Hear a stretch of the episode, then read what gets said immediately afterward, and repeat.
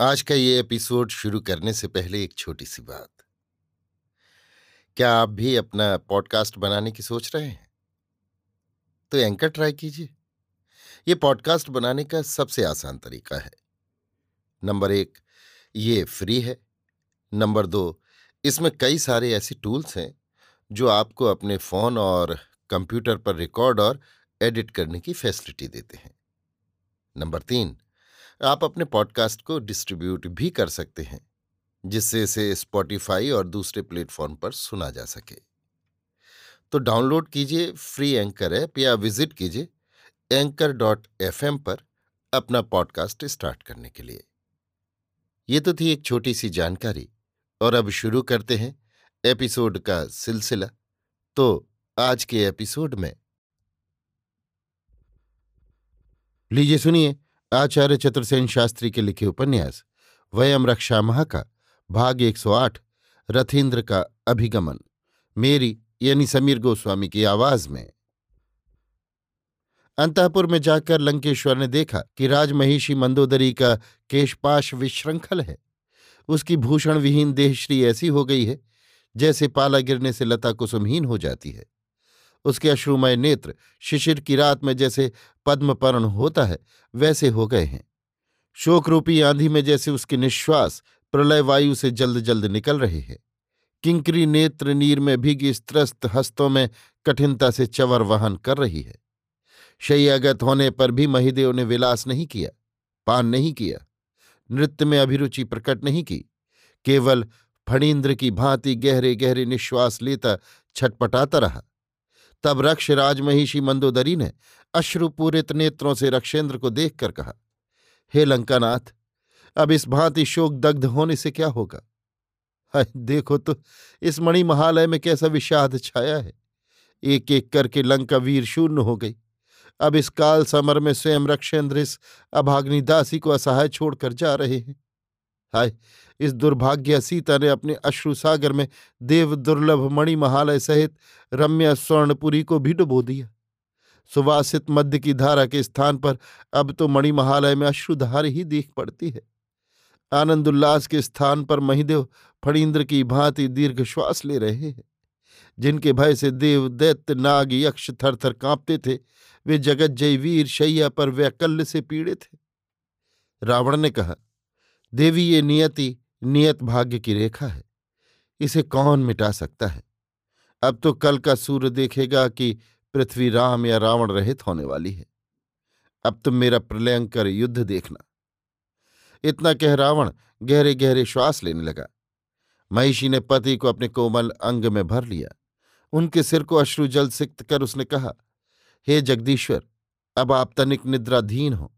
मन को शांत करें। अधीर न हो। शत्रु का विनाश तो कल होगा। ये रात्रि तो आप सुख से व्यतीत कीजिए। राजमहिषी के यत्न से महाशोकी रावण निद्रागत हुआ। तब महिषी ने मेघनाथ की धात्री प्रभाषा को बुलाकर कहा, हे चतुरे तू अभी जा। वीर बाहुपुत्र मेघनाद से कह, मृत्युंजय महातेज कुंभकर्ण को काल समर ने ग्रस लिया। लंका वीर शून्य हो गई। अब शोक संतप्त महिदेव जगदीश्वर स्वयं युद्ध साज सज रहे हैं। पुत्र पिता के लिए अपना धर्म निर्वाह करे, इसका यही समय है। कामचारणी प्रभाषा तुरंत प्रमदवन की ओर चल दी, जहाँ रथीन्द्र इंद्रजित आनंद से सुरा सुंदरियों का उपभोग कर रहा था। प्रमदवन की शोभा इंद्र की अमरावती से भी अधिक थी। स्वर्ण महल फूलों और रत्नों से सजे थे। वहाँ की स्तंभावली रत्नजटित हेममय थी। वहाँ रम्य कुसुम वनराजी विकसित थी। कोयल की कुह, भौरों की गुंजार खिले हुए पुष्पों के सौरभ, पत्तों के मरमर शब्द, शीतल सुरभित वायु, झरनों का झरझर शब्द, उनकी दूध सी हिम धौत फ़ैन राशि, सबने मिलकर वहाँ की सुषमा को अवर्ण कर दिया था। प्रभाषा ने जाकर देखा, प्रमदवन के स्वर्ण द्वार पर हाथ में धनुष बाण लिए वामाएँ निर्भय घूम रही हैं। उनके तरकश के शर मणिमय फणियों के समान शोभित हैं। उन्नत कुचों पर कसे हुए स्वर्ण कवच ऐसे लग रहे थे जैसे स्वर्ण कमल को बाल रवि ने किरणों से आच्छादित कर लिया हो। उनके तीक्ष्ण कटाक्ष तो उनके बाणों से भी तीखे थे। अपने यौवन में मत हथनी सी वे फिर रही थीं। उनके भारी नितंबों में स्वर्ण करधनी किंकिणित हो नूपुर की गूंज को द्विगुणित कर रही थी। प्रमदवन के संगीत की तरंगों से वातावरण मुखरित हो रहा था। रथीन्द्र इंद्रजित वहाँ वारांगना कुल के साथ स्वच्छंद लीला विलास कर रहा था। लंका पर प्रलय मेघ छा रहे हैं, इस बात से वो सर्वथा अपरिचित था। दानव नंदिनी सुलोचना प्रमिला ने हरित मणिपात्र में लाल लाल मदरा भरकर प्रियतम मेघनाथ को देते हुए कहा, पियो वीर स्वामी, इस मधु के साथ इस चिर किंकरी का चिर प्रेम भी पान करो। मेघनाथ ने एक हाथ में पात्र लिया, दूसरी भुजा प्रियतमा के कंठ में डालकर बोला वाह, आज तो जीवन भी इस मध्य की भांति उन्माद दाता हो रहा है। ये पृथ्वी कितनी सुंदर है प्रिय। केवल वीर पुरुषों के लिए स्वामी, क्रमी कीट की भांति जीवित रहने वालों के लिए यही धराधाम नरक तुल्य है। अधम कायर कीटों की बात क्या? आओ, हम लोग एक एक पात्र इस सुवासित मध्य का और पीकर इस सुरभित वासंती वायु की भांति झूमे। पियो वीर स्वामी। सुलोचना ने पात्र भरा। इसी समय धात्री प्रभाषा ने वहाँ प्रवेश किया। वीरेंद्र धात्री प्रभाषा को देखते ही मणिपीठ से उठ खड़ा हुआ। उसने धात्री के चरणों में प्रणाम कर कहा, माता, आज इस असमय में तू किस अभिप्राय से इस भवन में आई है? लंका में कुशल तो है? धात्री ने मेघनाद का सिर सूंघ कर नेत्रों से अश्रु विसर्जित करते हुए कहा, पुत्र, लंका में कुशल कहाँ?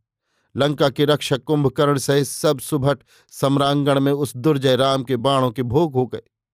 अब तो लंका वीर शून्य हो गई देवजय वीर बाहु भी मारा गया और अब जगदीश्वर रक्षेंद्र स्वयं ही रणसाज सज उस महाकाल के सम्मुख सम्रांगण में जा रहे हैं। महिषी ने कहलाया है, पिता के लिए पुत्र के कर्तव्य पालन का यही काल है। धात्री की बात सुनकर मेघनाद ने कहा यह कैसी बात? भगवती किसने महातेज अमित विक्रम कुंभकर्ण का वध किया? किसने मेरे अजय चाचा वीर बाहु का हनन किया? क्या उस राम नहीं? मैंने तो उसे उस दिन प्रचंड युद्ध में मार डाला था। लंका को अपनी ओर से निष्कंटक करके ही मैं यहाँ आया था। ये तू क्या अद्भुत अनहोनी बात कह रही है जननी? मुझदास से सत्य बात स्पष्ट कह। प्रभाषा ने कहा, अरे पुत्र, वो राम तो मायावी मानव है। वो तो मरकर भी जी उठा और एक एक ग्रास से इस प्रकार लंका के वीरों को ग्रस लिया है, जैसे दावानल वन को ग्रस लेता है। अब ये लंका वीरों की हुंकार से भरी वीर धात्री नहीं है। अब तो शमशान भूमि हो रही है। अब यहाँ कोकिल कंठी दिव्य बालाओं की मधुरतान सुनाई नहीं देती। अब तो सद्य विधवाओं के नए नीर लंका के राजपथ पर बह रहे हैं। हे वीर चूड़ामणि, अब तू कमरकस और जगदीश्वर का संकट टाल। उस दुरात्मा राम को भाई सहित मारकर लंका के अकंटक राज्य को पुनर्जीवित कर। धाय के वचन सुन क्रोध में भरकर इंद्रजित मेघनाद ने अपने कंठ में पड़ी कुसुम माला को तोड़कर फेंक दिया। कानों से हीरक कुंडल खींच पद तल में रौंद डाले। मणिमय पान पात्र दूर फेंक दिए। उसने सिंह विक्रम से कहा, धिक्कार है मुझे। वैरी ने स्वर्ण लंका को आक्रांत किया है और मैं यहाँ रमणी दल में विहार कर रहा हूँ। उसने गरज कर कहा, लाओ मेरा रथ। मेरे शस्त्र और कवच मैं अभी रिपुदल का संहार करूँगा। रथीन्द्र ने तत्क्षण ही वीराभरण सजा रथ चक्र विद्युत छटा दिखाने लगा। अब सुंदरियों में मूर्धन्या सुलोचना प्रमिला ने अपने को उसके वक्ष पर डालकर कहा, हे वीरमणि, तुम मुझ दासी को यहाँ खंडित कर कहाँ चले? अरे तुम्हारे वियोग में मैं एक क्षण भी नहीं जी सकती। हे प्राणेश्वर, किस अपराध पर तुम आज मुझ किंकरी को त्याग रहे हो? मेघनाद ने हँसते हुए कहा, है प्रिय, तूने जिस स्नेह बंधन में मेघनाद को बाँध रखा है, उससे मुक्त होने की सामर्थ्य भला मुझ दास में कहाँ है? अरे सुभगे, तू चिंता न कर, मैं उस भिखारी राम का भ्राता सहित समर में नाश कर शीघ्र ही लौट आऊँगा। अब तू मुझे जाने दे। इतना कह, बलपूर्वक प्रेममयी प्रमिला के आलिंगन से छूट रथी रथ पर चढ़ गया। रथ घोर रव से इस प्रकार चला जैसे मैनाक शैल पंख फैलाकर उड़ चला हो। सुलोचना प्रेमिला छिन्न लता सी भूमि पर गिर गई। अभी आप सुन रहे थे आचार्य चतुर्सेन शास्त्री के लिखे उपन्यास, वयम रक्षा माह का भाग 108 रथीन्द्र का अभिगमन, मेरी यानी समीर गोस्वामी की आवाज़ में।